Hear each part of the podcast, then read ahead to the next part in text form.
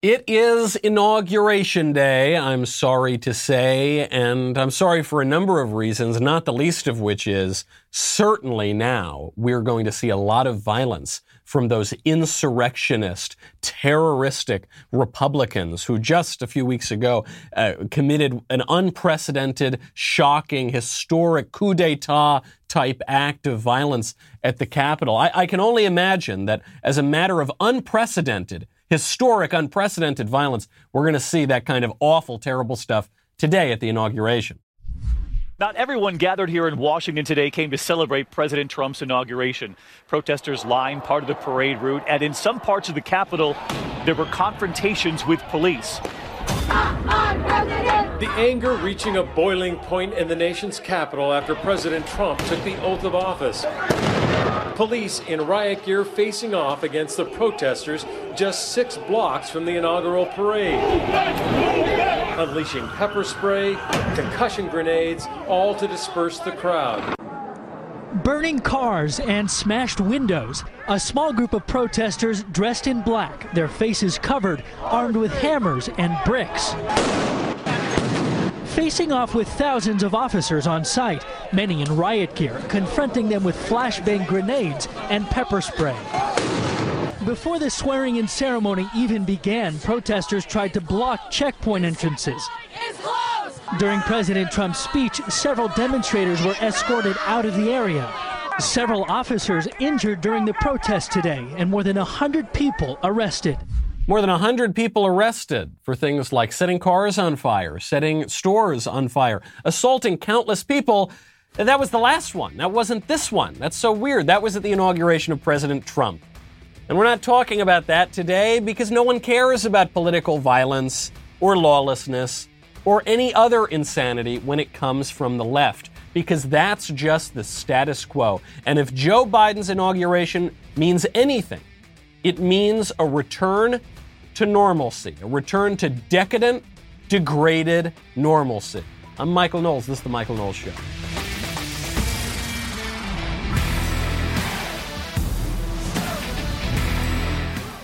Welcome back to the show. My favorite comment from last week was from Joe Mann, who was referring to the Daily Wire movie, which just came out. He said, Without even watching, you already know that Run, Hide, Fight is good since the audience gave it a 98 and the leftist critics gave it a 17 on Rotten Tomatoes. That is true. That is one of the keys to it. Uh, the left, uh, sort of critical Hollywood establishment, is furious about this movie, but uh, the audience seemed to really like it. So thanks everyone for coming out, hanging out with us. I guess that might have been the last time we were all hanging out together uh, because I took a couple of days off. You know, I am genuinely very, very sad about uh, President Trump's leaving office, you know, and uh, there are a number of reasons of this, uh, for this, but I, one of it is I really want to be prepared. Uh, you always want to be prepared for the worst things that can happen, and uh, but luckily I am prepared, and that's because I have a ReadyWise. ReadyWise makes being prepared simple and affordable. Order online and have nutritious meals shipped directly to your doorstep. ReadyWise products are proudly made in the USA. Each recipe is crafted by a team of chefs to provide delicious, nutritional meals, especially during critical times. With a 99% satisfaction rate and millions of products sold, ReadyWise has quickly become the leader in emergency preparedness. I got to tell you, I used to be one of these guys that, I don't need to be prepared. Well, it'll be fine. I'll be all right. Then 2020 happened, you know, and uh, I, I sort of changed my views. This week, my listeners can get 10% off at ReadyWise.com when entering Knowles10 at checkout or by calling 855 453 2945. ReadyWise has a 30-day no questions asked return policy, so there is no risk in taking the initiative to get you and your family prepared today. You're not going to want to return it. These guys are top in the business.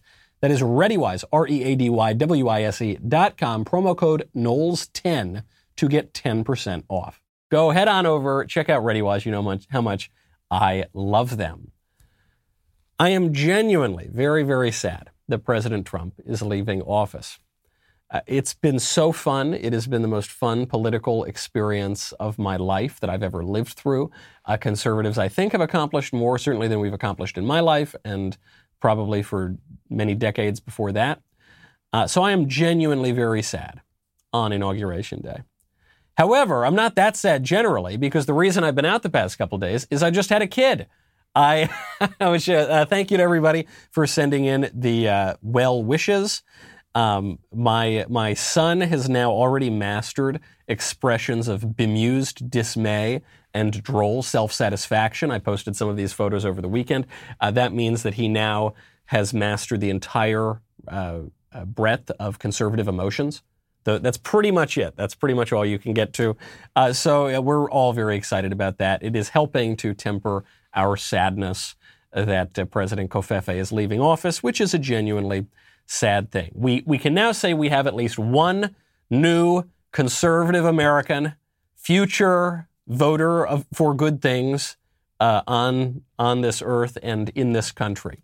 One new conservative American, soon to be joined by, I'm, I'm afraid to say, 11 million new, overwhelmingly left wing Americans. So you see, one thing I was really happy about with the birth of my son is that, well, there were obviously many, many things I was very happy about, but not the least of which was he is not a Biden baby. You see, he was due on the 18th for a first child. It's, it's typical for the kid to come later than the due date. I thought, no, Biden becomes president on the 20th. This is going to be a Biden baby. He's going to miss out on all the fun. But he got in on time, so he got in two days before the Biden presidency, and uh, we're very excited for that. Uh, all, all the more reason that uh, I haven't slept in a few days if I fall asleep at the desk today. Uh, that's you know perfectly fine. Just so, have someone come in and poke me, um, because we're we're gonna fall asleep. Unfortunately, not not today. We're gonna fall asleep for the next four years, and it's not going to be because everything is perfectly fine and hunky dory. It's because it's going to go back to the radical status quo that we had in effect before Trump came into office. Before Trump came into office, things were happening very, very quickly. I mean, just, just to give you a quick example, we went from uh, on the issue of uh, same sex marriage, whatever your views on same sex marriage, that's actually not my point right now. You had one definition, more or less, of marriage for all of human history. Then, with Obergefell, at the insistence of Obama, you had a fundamental redefinition of marriage. And then a year after that, you had the, the, apparently fundamental right for men to go use the women's bathroom and for men to go and to use the, the girls' changing room at the public pool. That's how, that's how quickly this sort of thing can accelerate. When Barack Obama ran for president in 2008, he opposed gay marriage in, in very strong terms. Hillary Clinton, too, right? They said this was marriage is a sacred union between a man and a woman, and they have no intent on over, overturning it. Then Obama in 2012, it wasn't until right around the second term that he changes his view on that. Within a couple of years, you now have this sort of fundamental right to transgenderism and all of these kind of radical sexual ideologies the acceleration was really, really quick. We went from Barack Obama saying that it would be unconstitutional to give out executive amnesty just to the Dreamers, right? And the Dreamers, actually, they're now as old as 44 years old, but at least the image of the Dreamers is that they're supposed to be like six years old and they're really cute and, you know, their parents brought them over and it's not their fault and we've got to give them amnesty. We went from Barack Obama saying that would be unconstitutional to it's so f- in effect that even Donald Trump can't overturn it. He tried, courts shut it down. Now we're at the place where Joe Biden says we're going to give amnesty to 11 million people, path to citizenship, future Democratic voters, and that and that is just a fact, by the way. I, am not. I, am hoping that somehow these voters will become conservative Republicans. I hope Reagan is right when he says that a lot of these voters are Republicans. They just don't know it yet. But the the public opinion polls don't really bear it out. It would seem that that uh, recent immigrants from Latin America identify with the Democratic Party overwhelmingly. You're talking about 80% plus, and which is, of course, the reason why Democrats are so keen on, on pushing for amnesty. That's a radical policy, right? But we don't, we don't feel like it's radical because we're like the, we're like the frog in the hot water. We, as things continue to heat up and heat up and get more radical and more radical, we're just not paying attention to it. And there is the full force of the media, higher education, lower education for that matter, big tech, especially now big tech. We'll get to that in a second. Uh, the bureaucracy, everybody is pushing for it. And so ordinary Americans who maybe don't have institutional power and certainly have zero institutional power now that Trump is leaving, they're going to look up and say, wait a second, what, what is happening? You're, you're going to legalize 11 million people and then you're going to upend the voting system? Or you're going to keep the upended voting system that we had in 2020? Uh, this doesn't this doesn't look good, guys, and there's not going to be very much to do about it because the entire weight of the establishment is behind it. The way we know about this 11 million illegal alien policy, by the way, is because it's being reported on by the mainstream media. And uh, th- this brings me to one point that I think people sometimes forget when we've got a Republican administration and then we have a Democratic administration. We beat up on the media all the time, right? We say these reports are unfounded, they're ridiculous, it's the fake news, don't believe it. So why should I believe a report from whether it's the New York Times or NBC or whoever that says that Biden's going to legalize 11 million, or that's what's being talked about?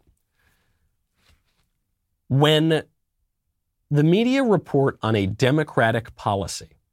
That is a fundamentally different thing than when de- uh, the media report on a Republican policy. And the reason for that is that the media are the Democrats and the Democrats are the media. Whereas when it comes to the Republicans, they are adversaries, right? The Republicans hate the media, the media hate the Republicans. So the media are always looking to try to antagonize the Republicans, and they don't have particularly good sources. Whereas with the Democrats, they do. And so when, when, something like this is being leaked, you know it's being leaked by the administration. You know they're floating it out there to see what the reaction is, and you know they, they know that they're going to get good press coverage. So it's, it is going to be more reliable. You're actually going to have to change how you look at the media from where you have been looking at them for the past four years. And the other the, the other evidence of radicalism, you don't even need to look to the New York Times for. You don't even need to look to um, NBC or Washington Post because some of these nominees are already coming up. And they are really, really radical. And they're radical on matters of education, and they're radical on matters of public health. Certainly, public health has become the big issue of 2020, and Joe Biden has an historic public health nominee, which we'll get to. We'll probably get censored if we even talk about it, but we're going to have to talk about it anyway.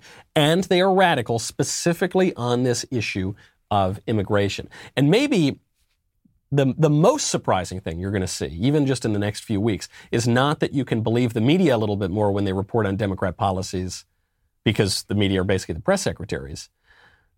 One of the most shocking things is that uh, heretofore squishy Republicans are going to seem to grow a backbone. They're going to seem to grow a spine.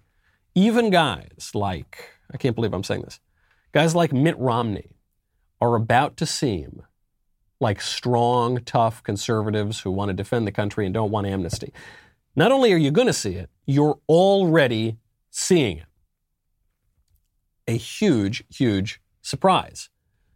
You know, I, am often surprised when I go to the auto parts store and they charge me a lot of money and they ask me a lot of questions about things I don't know anything about. Uh, don't do that. You go to rockauto.com. It's much, much easier, much, much better, family owned business. Rockauto.com is so much easier than walking into a store and someone demanding quick answers to questions like, for instance, is your Odyssey an LX or an EX? I don't know what kind of X my Odyssey is. Why are you asking me that? Then they usually won't have the part in the store. So they'll go into the back. They'll probably go to rockauto.com, order the part, then charge you twice as much. Don't, you don't need to do that. You can access rockauto.com at your desk and in your pocket. Best of all, prices at rockauto.com are always reliably low. They are the same for professionals and do it yourselfers. Why would you want to spend up to twice as much for the same parts?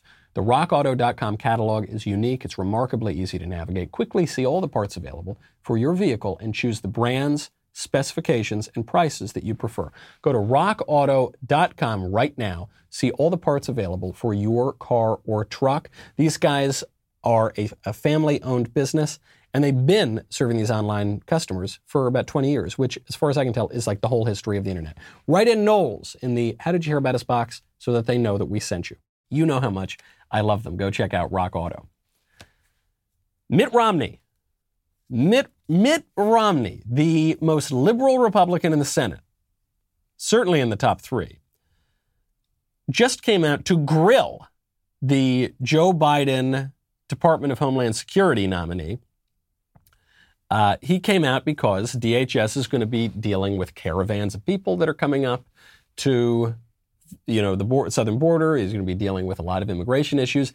And Mitt wants to know, I can't believe I'm saying this, he wants to know if they're going to turn those immigrants away or if they're going to flout the law.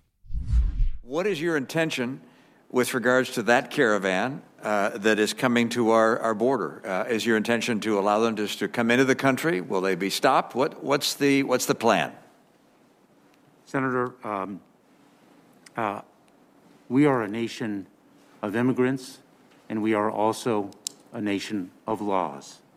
And I intend to apply the law in the execution of my responsibilities as the Secretary of Homeland Security, should I have that privilege. I understand that. And, and what does that mean in this, in this regard? Does that mean that they will be interdicted and, and rejected from coming into the country, uh, evaluated one by one? What's the, uh, what's the plan? Senator, uh, when people present themselves at our border, we apply the laws of our nation to determine whether they qualify for relief under our humanitarian laws or whether they don't. Um, uh, kind of uncertain there. Gee, you don't say, huh, Mitt? I actually got to tell you, I appreciated this grilling that he gave him. The nominee is Alejandro Mayorkas. He's obviously going to give all of these people amnesty because his boss, Joe Biden, is saying, I want to give amnesty to 11 million people. And now Mitt Romney is coming out, and you're probably very confused. You're saying, why is Mitt, the squishiest of the squishes in the Senate, why is he trying to fight against illegal immigration? A couple of reasons. One, this is this is like the top level reason, you know, the the most obvious is maybe Mitt is thinking about running for president again. I, I think very few people would expect him to win, and probably few people even would expect him to run. But the guy has run for president on a number of occasions. He got the nomination one time. Uh, after the Trump era, things are going to change. Maybe Romney thinks there's going to be a way for him to recapture the kind of squishy moderate route or something. So maybe that's it. But I think it's actually deeper than that. I think the reason that uh, Romney is doing this sort of thing is because there's no longer a Republican president. So Romney, it's not just this, this grilling here. Romney is actually having a moment. So you'll recall during the reporting from the Capitol Hill riot, there was a report out that Mitt Romney turned to Ted Cruz and said, Are you happy with this, Ted? Are you happy with what you've done? Or something like that. Different versions of this going around the internet. Is it true or not? I have no idea. But this was being reported in real time. And it obviously fits with Romney's character eh, as a squishy guy who, who didn't want Trump to be president, wanted Biden to be president, wanted to move on. But now, CNN is reporting, CNN Manu Raju is reporting that uh, Mitt Romney told him that Cruz and Hawley should not be punished in any way for objecting to the electoral certification on January 6th. So the Democrats want, want Cruz and Hawley to be booted out of the Senate, or at least censured, for raising objections to the electoral vote because of the irregularities, let's call them, in the 2020 election. Romney just came out and said, I, I, I don't do a very good Mitt Romney, but but he just came in and said, I think they raised, they raised questions which are legitimate within the Senate. Not something I supported, uh, but I, I, think, I think they're entitled to raise those points. I, it's a very bad Mitt Romney impression. It's sort, if you want to do a Mitt Romney, it's sort of like you have to do a Reagan, but then make it lamer. And I, I don't know. I haven't, haven't succeeded at it and probably never will. The point he's making, though, is very good because I agree with that. I can't believe I'm saying I agree with Mitt Romney especially on an issue like this. He's saying, of course, Cruz and Hawley had the right to raise those objections. They are legitimate objections, and we're not going to kick a senator out for pursuing a legal process. Excuse me, sir. What, what has happened to Mitt Romney? What have you done? Who are you, imposter? And what have you done with Senator Romney? On the one hand, great. I'm glad that he's having this moment. I'm glad he's being more conservative. I'm glad he's going to grill people. It's probably not going to do very much, but okay, wonderful. On the other hand, this is frustrating. Because of course Mitt Romney is good now. Of course he's saying the right things now and, doing the right things now and behaving in the right way now. Because he's about to be in the minority. And Mitt Romney and Republicans like Mitt Romney were built in some factory at establishment GOP headquarters to be in the minority. They're meant to lose with dignity. They're meant to put up a big fight and put up a big show, but not actually do anything. You know when it would have mattered? It would have mattered under the Trump administration. That's when it would have mattered to put up a big fight. And there were lots of people, up, up to and including the president, perhaps could have done more. Best president of my lifetime, but sure, there were missed opportunities and some unforced errors and lot, lots of problems. Okay, fine. Where were you? Where were all of the real tough sounding conservatives when it mattered, when it could have mattered? You were all fighting the Republican presidential administration. And now that it's nice and safe and you don't need to risk anything and you know that nothing you say is going to matter, then you can mouth off and say, "Oh, good, I'm going to be a big tough guy now, and I'm going to support the conservatives." And I, yeah, I hate illegal immigration, and yeah, I totally support Cruz and Hawley. Okay, fine. I mean, I'd, I'll take that over nothing. I'd take that over Romney completely defecting to the Democrats, but it's weak sauce, guys. When when Hillary got the nomination and Trump got the nomination in 2016, the conservative uh, humorist P.J. O'Rourke, who I've, I've always really enjoyed P.J. O'Rourke's writing, he came out and he he endorsed Hillary Clinton, and he said, "I endorse Hillary Clinton and all of her." Evil works and all of her empty promises. uh, he said she's really, really bad, but she's bad within normal boundaries. And it was a, it was a, actually a brilliant column because it, it explained what a lot of people thought. They said, "Oh, I hate Hillary, but Hillary's normal, you know, and Trump is not normal. So I, I'd prefer the devil I know to the devil that I don't. We're going back into normal. And Mitt Romney mouthing off when it doesn't matter, that's normal. And f- pretending to care about illegal immigration for a lot of Republicans when they don't really care and they're actually secretly sort of supportive of it, that's normal. And not caring about abortion, but like raising a big ruckus about abortion, but then not being able to do anything about it, that's normal. And the radicalism that we're about to see at the border and in education and in health policy, you know, all of that is actually normal within the boundaries of our politics. The problem is our politics has gotten so completely insane that uh, in 2016 people voted for this guy named Donald Trump, who was a, a complete outsider to the elective office and national political scene. But he talked like a normal person and his views were ordinary views. Totally common sense. Yes, secure the border. Yeah, uh, defend America. Put America before other countries when you're crafting a national policy. Yeah, make sure American workers get a decent get a decent wage over slave labor in in China. Right? That that that Donald Trump would appeal to ordinary people, this like eccentric New York billionaire, shows you how crazy the political scene has gotten. But now we're back to normal. And normal is really, really radical. We've got radical nominees. We, we talked a little bit last week about this radical floated nominee for the Department of Justice's uh, Civil Rights Division. This is an enormous, this, after the Civil Rights Act, these sort of civil rights offices took on enormous power and influence. The, the DOJ uh, Civil Rights Division has a lot of power in this country. And the person that Joe Biden is reportedly going to nominate for it has written the craziest, kookiest, most radical, racist sort of things, uh, some of which have come back from her days at Harvard. She had these theories that melanin is what gives people mental, physical, and spiritual power. And it's why black people are mentally, spiritually, and physically superior to white people. And white people, uh, part of the, the way the brain functions involves melanin, and that's why white people are dumb or something and black people are really smart. All this kind of racialist nonsense that you'd seen out of the radical left in the 70s and 80s. I'm, th- I'm, thinking of wacky professors like Leonard Jeffries, who talks about how black people are the sun people and white people are the ice people. I'm thinking of guys today like Nick Cannon. You remember the actor Nick Cannon got in trouble because he said melanin is what gives people their power and white people are like savages. Well, the, the Biden nominee or reported nominee for this very powerful post at the DOJ, it's civil rights, held these theories at one time and may well hold those theories today. That's completely insane, right? But it's insane within normal boundaries because of how wacky our boundaries have gotten. And it's not just at the DOJ, it's also at the Education Department, it's also at Health and Human Services, which is the perhaps wackiest one of all. Before we get to that, last Thursday was a very big day for the Daily Wire. We made our entrance into entertainment content with our first feature film, Run, Hide, Fight. Uh, Run, Hide, Fight. It was really terrific. I got to screen the movie when we were considering acquiring it. I thought, wow, man, this is pretty cool. What a great way to open up our our entertainment portion of the Daily Wire. We'll have a new movie right in the new year. This was a movie that, that did well at Venice Film Festival, but it wasn't totally politically correct. It's not a conservative propaganda movie by any means. It just has conservative values in it.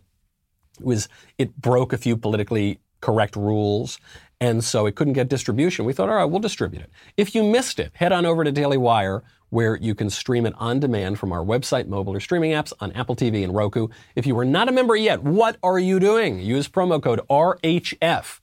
For those of you who are a little slow this morning because maybe you haven't slept in a few days, like me, that, is, that stands for Run, Hide, Fight. You will get 25% off.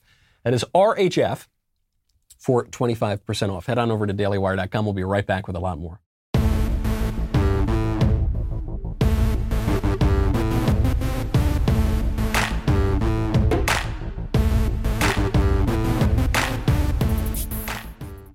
So Joe Biden's uh, reported nominee for this very important post in the DOJ holds a ton of extremely racist, ugly views.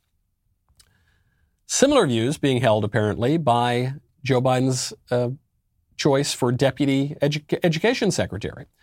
So Joe Biden announced that he, he wanted to pick uh, the San Diego Unified School District Superintendent Cindy Marten for deputy secretary of education.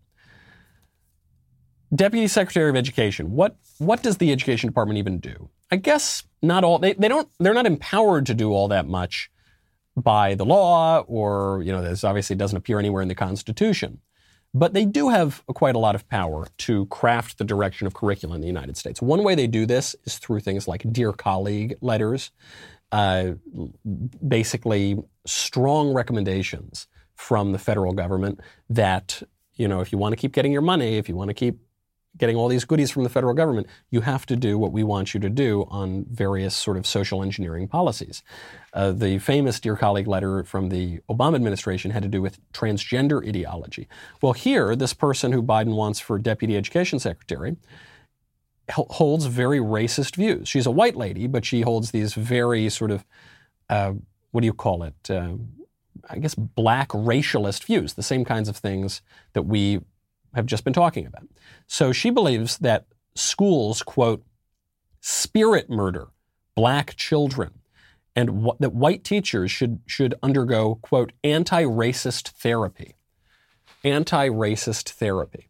So you've got now the announced Biden pick for deputy education secretary calling for the reprogramming only of white teachers who are not anti-racist enough, meaning they they could be not racist, but that's not enough. You've got to be anti-racist, meaning you've got to be racist. Uh, the teachers are are not uh, focused enough on how terrible the scourge of white supremacy is, and how schools quote spirit murder black children, whatever that means, and uh, so they've got to go to re-education camps. That's not even just being reported. That has been announced. Moving over to the Department of Health and Human Services. I've got to be very, very careful with this one because I think we could all be censored for this. And there are major calls right now for conservatives to be censored. So I'm just going to present the facts, okay, and you tell me if something seems a little strange. Joe Biden has selected the Pennsylvania Health Secretary, Dr. Rachel Levine, to be uh, Assistant Secretary of Health and Human Services. Dr. Rachel Levine, that, uh, that was not his given name when he was born. Uh, Dr. Rachel Levine is a man who thinks that he's a woman. Uh, he's being nominated to be the Assistant Secretary of Health and Human Services. A man who is under the impression that he is a woman in some deep metaphysical way that his true identity is a woman, even though all of the characteristics that he has are man, manly, masculine. Uh, he is now to be the Assistant Secretary of Health and Human Services. Does that seem a little strange to you? That seems a little strange to me. I'm, I don't, I don't want to step out of line. I don't want to. Uh, seems a little strange, doesn't it? But it doesn't. but it doesn't. it only seems strange to people with even a modicum of common sense left. Because we are back into the normal scope of this liberal political regime. And the normal kinds of politics that we see here, that's not normal compared to objective standards. that's not normal compared to historical norms, you know, moving back decades and decades. But it is normal today.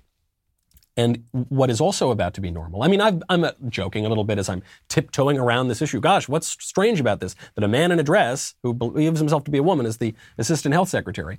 I, I'm sort of joking as I tiptoe around it, but there's a lot of truth to it, which is that we are now at a place where if you come out and say a man is not a woman, and a woman is not a man, and a man can't magically become a woman by wishing it so and putting a dress on, you will face professional consequences for, for, it. You will face social consequences for it. You can currently be kicked off of social media if you do it in a specific way, which I hope my elaborate choreography here has allowed me to walk around.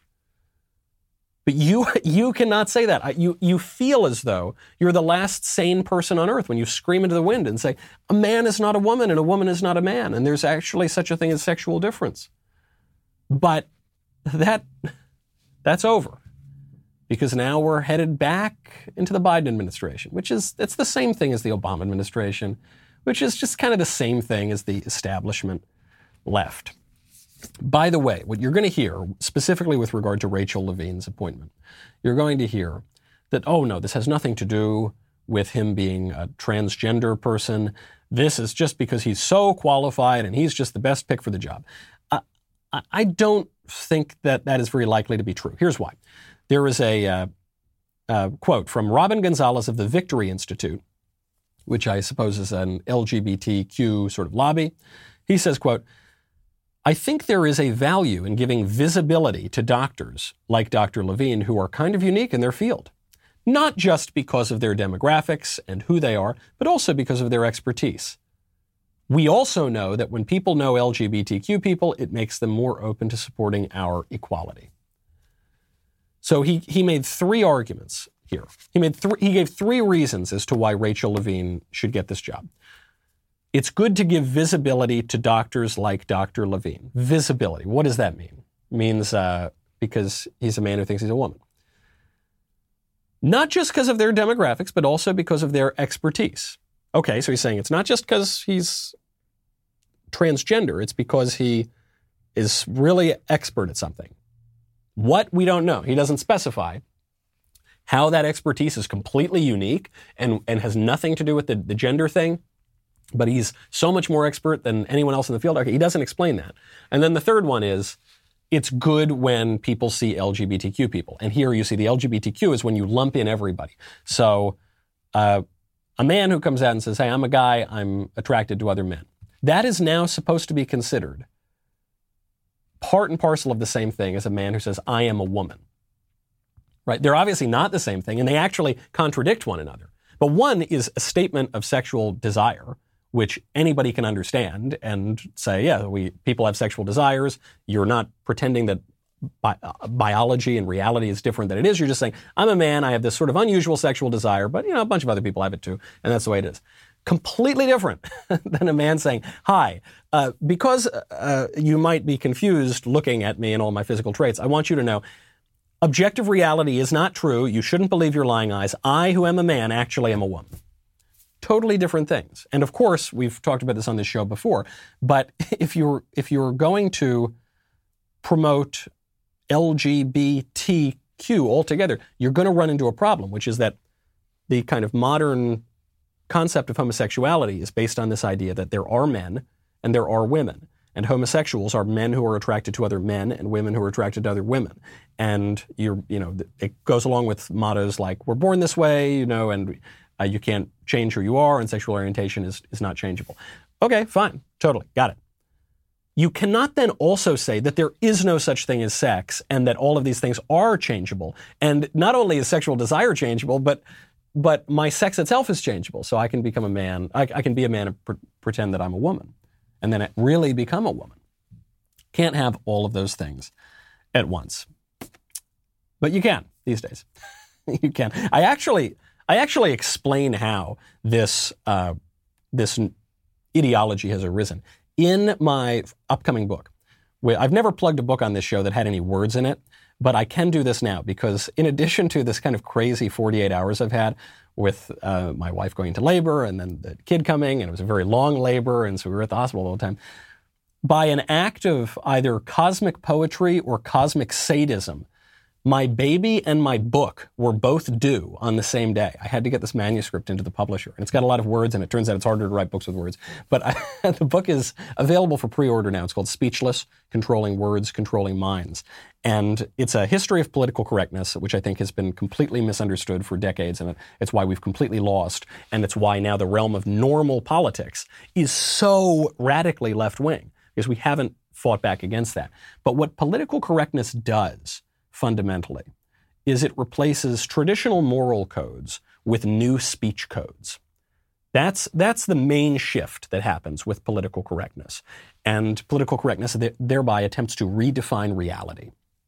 Uh, but it's a, it's a purely negative mission.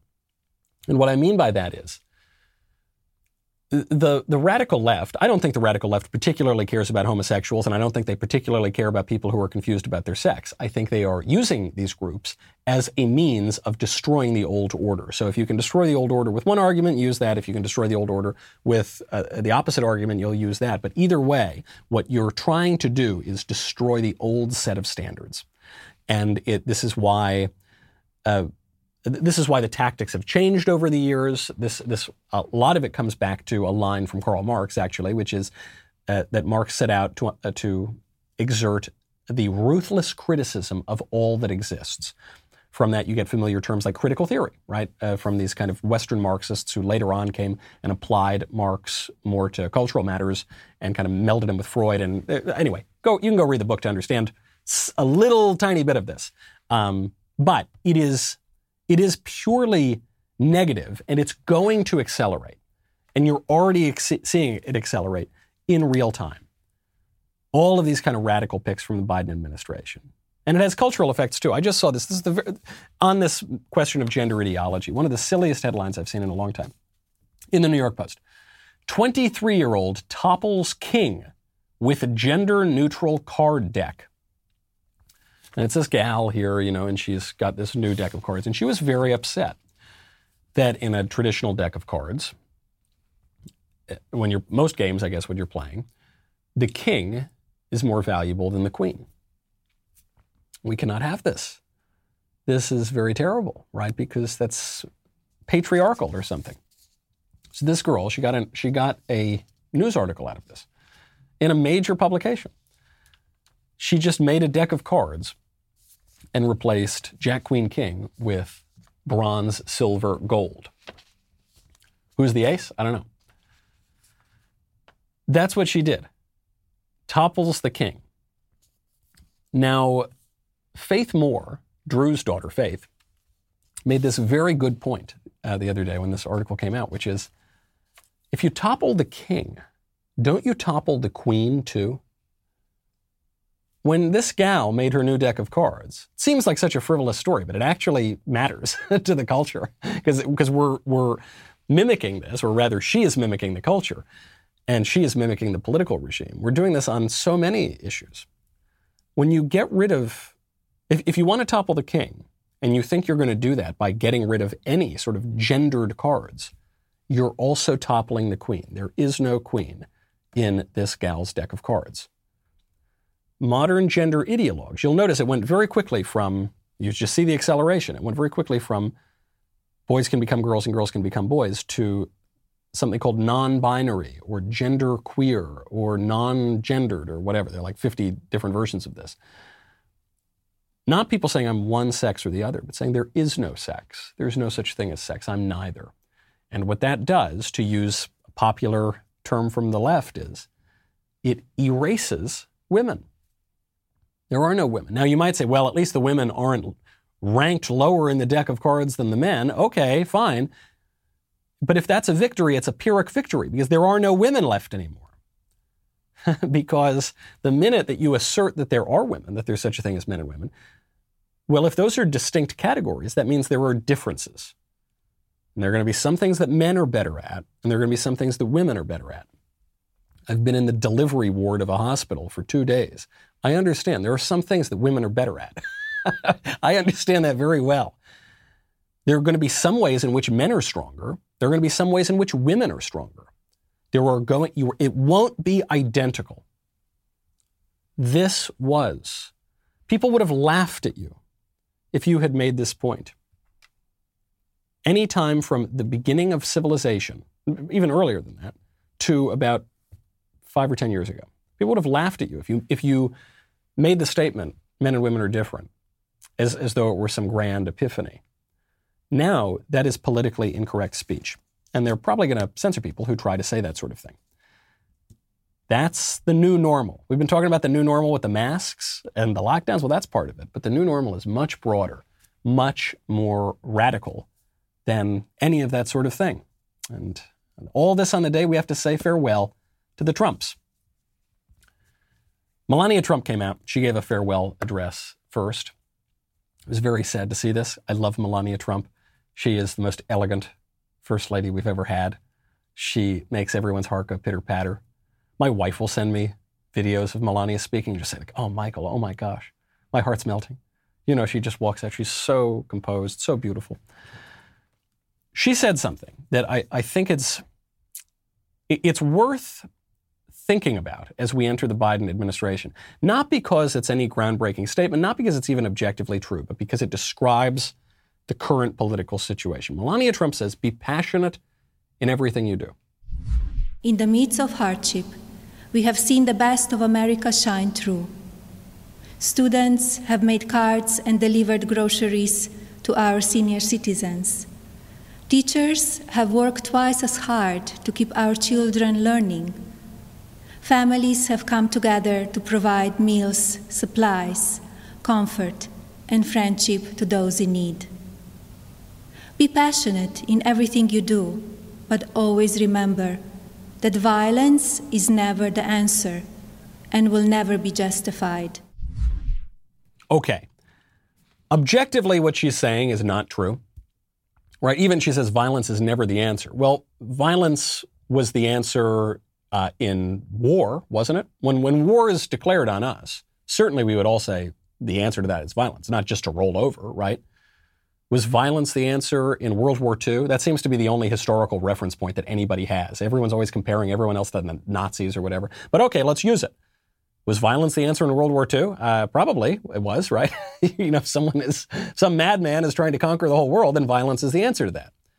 It's never justified. No, it is justified uh, St. Thomas Aquinas and many, many other thinkers have discussed when it is justified. I think what Melania is saying here is that unjust violence is not justified. You know, sort of vigilantism or riots everywhere or looting or whatever. Of course, that, that's not justified. That's not justified at all. And probably this is a reference to the Capitol Hill riot. Sure, it should also be a reference to BLM. Fair enough. And then she says, be passionate in everything you do. Well, there's some places where you, you know, a little detachment is fine too. But I, I don't mean to nitpick the First Lady's speech because I think there's actually some real wisdom in here. What we have had, if nothing else, for the past four years is passion. It's why an unusual coalition of voters came together and sent Trump to Washington in the first place. It's why people have had so much fun over the last four years is we had passion. And it seemed like for the first time in my life, we had passion from the, the White House. Obama, in a way, you know, had a little bit of passion, but Obama was speeding things up in a little bit of way, but it was all still the same kind of liberal establishment. And maybe Clinton, Bill Clinton advanced that a little more slowly, and Bush a little more slowly, and Obama a little more quickly, but it was all the same thing. It was all the exact same thing. It's all the same kind of platitudes and the same kind of dull, bureaucratic, technocratic language. And then Trump comes in like a wrecking ball. And that really fired a lot of us up. And we thought that was, oh, there's actually some hope that we can avoid this kind of bizarre, insane, ugly, anti American technocratic malaise. And we got that with Trump. And now Trump's leaving. It's very sad. Trump giving his farewell address, wishing Joe Biden well. My fellow Americans, Four years ago, we launched a great national effort to rebuild our country, to renew its spirit, and to restore the allegiance of this government to its citizens. In short, we embarked on a mission to make America great again for all Americans. As I conclude my term as the 45th President of the United States, I stand before you truly proud of what we have achieved together. We did what we came here to do, and so much more. This week, we inaugurate a new administration and pray for its success in keeping America safe and prosperous. We extend our best wishes, and we also want them to have luck, a very important word. So he's going out on a sort of nice, gracious note. Okay, Biden's coming in. We've accomplished all we wanted to and much, much more. There's some things, obviously, the Trump administration didn't accomplish. But I will say, uh, without a doubt, he's uh, the, the favorite president of my lifetime. And and he, he talked about this, the same sort of thing we've been talking about all day that this doesn't neatly cut across into our politics. The Trump, the Trump administration was unique in our normal political regime. He says it's not about left or right, it's about doing good for the American people. Together with millions of hardworking patriots across this land, we built the greatest political movement in the history of our country. We also built the greatest economy in the history of the world. It was about America first because we all wanted to make America great again. We restored the principle that a nation exists to serve its citizens. Our agenda was not about right or left. It wasn't about Republican or Democrat, but about the good of a nation, and that means the whole nation.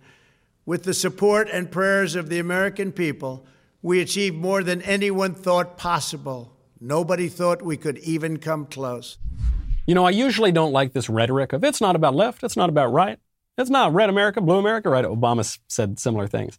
But the reason I don't love that, even the country over party or whatever these other slogans, is because you join a political party to help your country. The idea is this party is going to help the country more, so I'm going to join that and support it. So I, think it's a little bit of a false dichotomy. And the Trump administration's been generally very right wing, with some exceptions. But it is worth pointing out he was a little different. He wasn't the usual Republican. He cracked that status quo for a little bit. And, he, and part of cracking it was he won. He got a lot of things accomplished, at least the first time. And we had a pretty strange 2020, pretty strange November of 2020, and that's that's the end of the term. Farewell to uh, the best president of my lifetime. I hope President Trump stays around as a voice in politics. Very sorry to see Joe Biden inaugurated today, but hey, thank thanks for the memories, and uh, we've got a lot lot to look forward to. I got a new kid. We got things to be happy about. I will look forward to seeing you all tomorrow. In the meantime, I'm Michael Knowles. This is The Michael Knowles Show. See you then.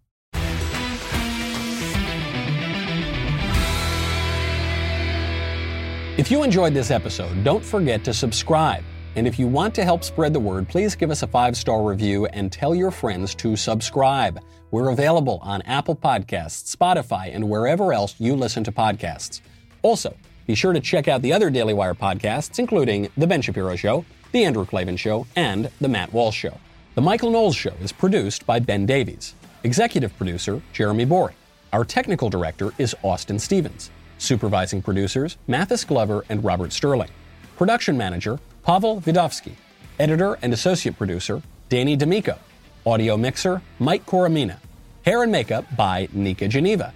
And production coordinator, McKenna Waters. The Michael Knowles Show is a Daily Wire production. Copyright Daily Wire 2021. Democrats have officially assumed total control of the government. Trump pardons a corrupt Democrat politician, and the mayor of D.C. defends the political vetting of troops. All of that and much more today on The Matt Walsh Show.